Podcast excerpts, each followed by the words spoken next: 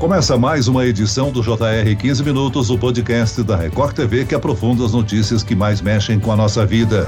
O presidente Bolsonaro desembarcou em Moscou para o um encontro com o presidente da Rússia. Essa visita ocorre durante uma grande crise diplomática que envolve, além dos russos, a Ucrânia, China, Estados Unidos e países europeus. A viagem do presidente do Brasil foi vista com muita apreensão, tanto internamente quanto por outros países, porque pode ser encarada como uma demonstração de apoio ao lado russo do conflito. Outros analisam que o Brasil, independentemente desta viagem, mantém a neutralidade no possível conflito entre as outras grandes potências. Qual a relação que existe entre Brasil e Rússia? Temos a ganhar ou perder caso haja uma invasão à Ucrânia? Eu converso agora com o professor de Relações Internacionais da Faculdade da Escola Superior de Propaganda e Marketing, Gunther Rudze. Bem-vindo, professor. Oi, Celso. Obrigado pelo convite. Prazer é meu estar aqui com vocês. E quem nos acompanha nessa entrevista é o repórter da Record TV em Curitiba, Mark Souza. Mark, conta pra gente como é que está sendo a visita do presidente Bolsonaro até agora. Oi, Celso. A agenda do presidente Bolsonaro está bastante movimentada lá na Rússia. Ele começou o dia fazendo a visita ao túmulo do soldado desconhecido, que na verdade é uma cerimônia militar muito tradicional lá na Rússia. Todo chefe de Estado que visita o país participa desse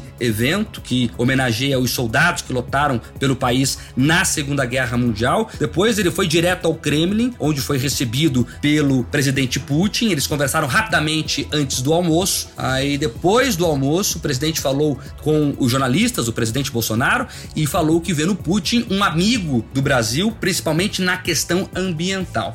A questão da importação dos fertilizantes, que é a principal pauta dessa viagem lá à Rússia, Celso, será discutida com maior profundidade na última agenda do dia para Bolsonaro lá em Moscou Moscou ainda durante essa tarde. Ele terá encontros com líderes do parlamento russo e empresários do setor do agronegócio. Professor, vamos começar explicando qual a relação comercial entre Brasil e Rússia. Bom, é uma relação é, não tão antiga quanto com os Estados Unidos, outros países europeus, afinal de contas, a Rússia né, se torna a Rússia capitalista com o fim da, União Soviética em 1991 e foi se aprofundando numa relação onde nós nos completamos relativamente um pouco. O que, que quero dizer com isso? A Rússia é uma grande importadora de algumas commodities básicas, principalmente carne, enquanto que nós, principalmente, importamos fertilizantes da Rússia, porque apesar daquele mito, né, de que aqui no Brasil se plantando tudo dá desde a descoberta, o nosso solo não é tão bom assim. É um solo relativamente ácido e que precisa passar por uma correção de adubos, né, de fertilizantes. E a Rússia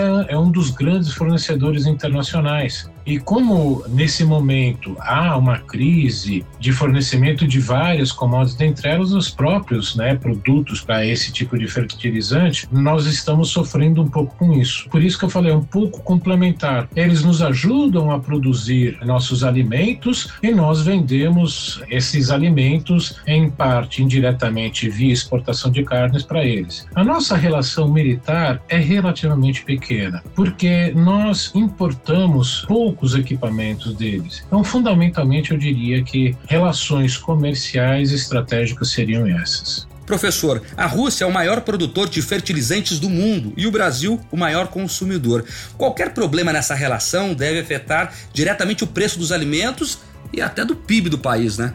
Sim, porque como nós não somos autossuficientes nesse produto, e é muito difícil ser, não é algo que dependa de uma, ah, uma vontade política, como muitos dizem, né? Basta ter, pronto. Não, não é. Então há essa interdependência e que faz com que seja bom mantermos boas relações. Isso é lógico. Assim como é, é importantíssimo termos boas relações com os Estados Unidos, que são os grandes investidores aqui no Brasil, principalmente as empresas norte-americanas, assim como é importante ter relações boas com a China, que é nosso maior parceiro comercial, aquele que mais compra de nós. E isso é o que sempre pautou a política externa brasileira: buscar manter boas relações diplomáticas com todos, até porque nós não somos uma grande potência. Né, essas crises que nossos parceiros eh, se envolvem, essas grandes potências, não nos afeta diretamente, só indiretamente. Por isso que a tradição do Itamaraty foi sempre buscar manter a equidistância, manter balanceado nossa posição frente aos problemas que nossos parceiros enfrentam. Para ajudarmos a contextualizar rapidamente quem nos ouve, por que a Rússia, Ucrânia e Estados Unidos estão há semanas nessa crise diplomática que beira uma guerra? Bom, Marco, eu vou ter que ir ser um pouquinho né, é, histórico, porque não é algo recente e nós brasileiros não estamos acostumados com isso, mas na Europa, história tem peso na cultura das pessoas. A gente precisa entender primeiro que o primeiro império que vai dar origem ao Império Russo hoje foi o Império Russo, por volta lá do ano 1100, 1200, que surgiu na cidade de Kiev, ah, que hoje é a capital da Ucrânia. Então, para a cultura russa, a Ucrânia sempre foi parte da Rússia não só parte da Rússia, mas como o grande celeiro de alimentos. O solo ucraniano é muito bom, então muito fértil, então sempre fez parte da Rússia. Com o fim da União Soviética e a declaração de independência da Ucrânia né, em setembro de 1991, isso gerou um descontentamento muito grande entre os russos. E desde o fim da União Soviética, houve uma disputa já entre os dois países pela frota militar do Mar Negro. A Rússia sempre dizendo: não, foi a União Soviética comandada por Moscou que construiu, então é nosso. E os ucranianos contestando. E mais recentemente, quando se começou a discutir, estou falando ali por volta de 2008, a possível entrada da Geórgia e da Ucrânia na OTAN, aí acendeu o sinal vermelho para o presidente Putin e para os russos como um todo. Por quê? Os russos têm uma percepção de que sempre tem alguém querendo invadir a Rússia. Não é por menos. É o maior país do mundo, só para você ter uma ideia, tem 11 fusos horários. E lógico que com um território desse sempre teve envolvido em guerra. Mas o principal, uma percepção que a Europa, o Ocidente, sempre quer atacar a Rússia e pegar desprevenida, como Napoleão fez e principalmente como Hitler fez na Segunda Guerra Mundial. Então eles sempre quiseram ter uma série de países entre a Alemanha e a Rússia para servir de um colchão de amortecimento, não poderem invadir diretamente a Rússia. A Ucrânia faz fronteira com a Rússia. Então, se ela entrar na OTAN, as tropas da Europa estarão na fronteira com a Rússia. Isso é algo que realmente o presidente Vladimir Putin não está disposto a aceitar. Agora, por outro lado, os países participantes da OTAN têm interesse porque eles têm uma dependência do gás ucraniano, né? Não só ucraniano, mas principalmente, Celso, do gás russo. A exportação do gás da Rússia para a Europa passa pela Ucrânia. E esse é o grande problema para os europeus hoje. Porque eles imaginaram, principalmente a ex-chanceler alemã Angela Merkel, os alemães, com ela capitaneando o país, tiveram um grande projeto da construção de uma grande Europa de paz e prosperidade econômica, em que a Rússia, mesmo não fazendo parte da União Europeia, ela faria parte desse processo, fornecendo gás barato, mais ecologicamente correto né, do que gasolina ou diesel, e que, criando essa interdependência, diminuiria a probabilidade possibilidade de guerra entre os países. Essa foi a visão dos europeus. Só que o presidente Putin enxergou de um outro jeito. Eles dependem do meu gás e, portanto, eles não vão poder bater de frente com os meus interesses. É isso que levou a essa crise que está fazendo com que a Europa vá ter que rever os seus projetos energéticos. A Rússia, inclusive, retirou em partes as tropas mobilizadas perto da fronteira com a Ucrânia. Pode ser um sinal que haverá uma trégua nas ameaças em breve?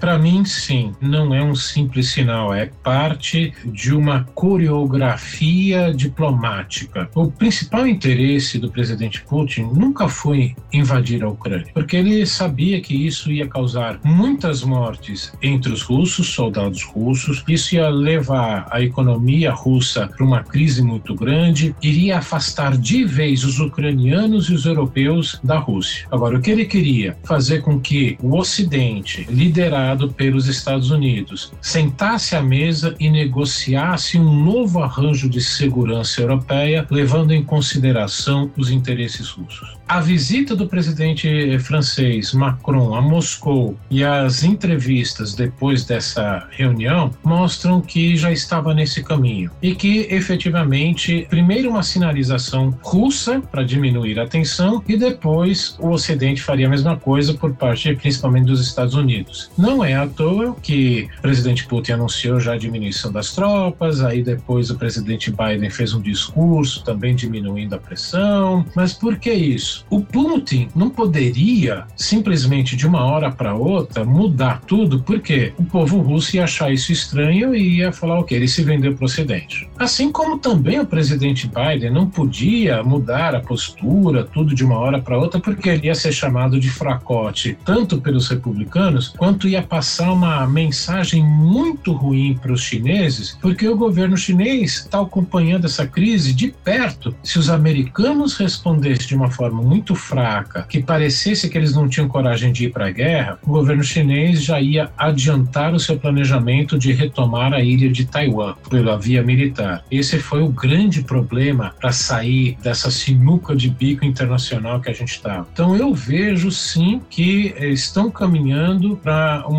discussão sobre segurança internacional, mas que a tensão não vai desaparecer, gente. Se os interesses russos não forem atendidos, no próximo inverno nós vamos ter outra crise.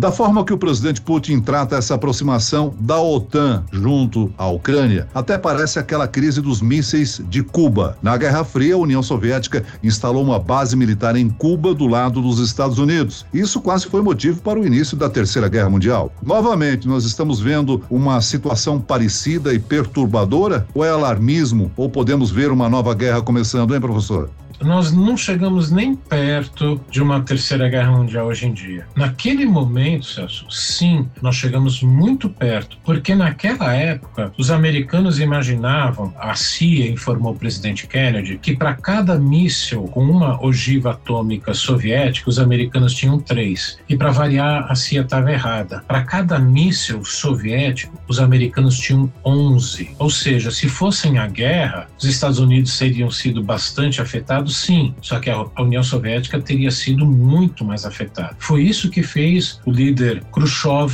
recuar na crise. Hoje, não pode ter um enfrentamento militar entre americanos e russos, por quê? Porque os dois lados têm tanta arma atômica que são capazes de destruir a Terra 16 vezes. Só tem aquele detalhe, a gente tem uma só, né? É isso que faz com que torne impossível, tem que ser alguma coisa muito importante para tanto americano quanto russos decidirem ir à guerra um contra o outro, porque sabem que eles vão acabar com a vida na Terra como a gente conhece hoje. Agora, os Estados Unidos e a Europa tentam assustar o presidente Putin com ameaças de sanções econômicas. Mas a Rússia tem a China dando apoio. E ninguém no planeta quer arranjar problemas de comércio com a China, não é? Será que o Putin está tão assustado assim com essas possíveis sanções? Olha, Mark, ele sabe muito bem que eh, as sanções financeiras são as mais complicadas. O que, que eu quero dizer com isso? Uma coisa são as relações comerciais e sanções comerciais, que é você proibir comprar e vender produtos para outro país. Tá? Isso é uma sanção comercial. Sanção financeira é você proibir a transação financeira com aquele país. Por exemplo, toda compra e venda de petróleo para a Rússia é feita em dólar. Isso significa o quê? Quem está comprando vai ter que pagar em dólar para o governo russo. E quando paga em dólar, essa transação passa por um banco americano que vai transferir o dinheiro para o governo russo em um outro banco. Então, se o governo americano impuser uma sanção financeira, os bancos americanos vão poder fazer isso, ou seja, a Rússia não vai ter como receber esse pagamento. Não só isso, o presidente Biden já tinha dito nós vamos chegar, inclusive, no nível pessoal da liderança russa. O que, significa isso? Toda a elite do governo russo e a elite econômica mantém o seu dinheiro nos bancos americanos e europeus. Eles não iam conseguir ter acesso a esse dinheiro. Sabe os famosos bilionários russos que compram, né, já compraram não sei quantos times de futebol na Inglaterra? Eles mantêm o dinheiro nesses países. Por quê? Se mantiver dinheiro num banco russo, se a moeda deles, o rublo, né, desvalorizar, eles perdem né, poder de compra. Então, esse é o problema para a Rússia e para o Putin. Então, sim, pois receio, e nesse quesito, a China não tem como substituir. Como foi dito, ah, vamos substituir o dólar pelo euro. Ora, pode fazer, passa pela mesma situação. E o euro não tem meio circulante suficiente para substituir o dólar ainda. E vai demorar muito tempo para isso. Então, o mundo inteiro depende do dólar, sim. Esse é o grande poder americano, não é o poder militar. Muito bem, nós estamos chegando ao fim do JR 15 Minutos. Eu agradeço as informações e a participação do professor de Relações Internacionais da Faculdade da Escola Superior de Propaganda e Marketing, Gunther Rudzit. Obrigado, professor. Eu que agradeço a oportunidade, Celso. Obrigado pelo convite. E agradeço a presença do repórter da Record TV, Mark Souza. Obrigado, Mark.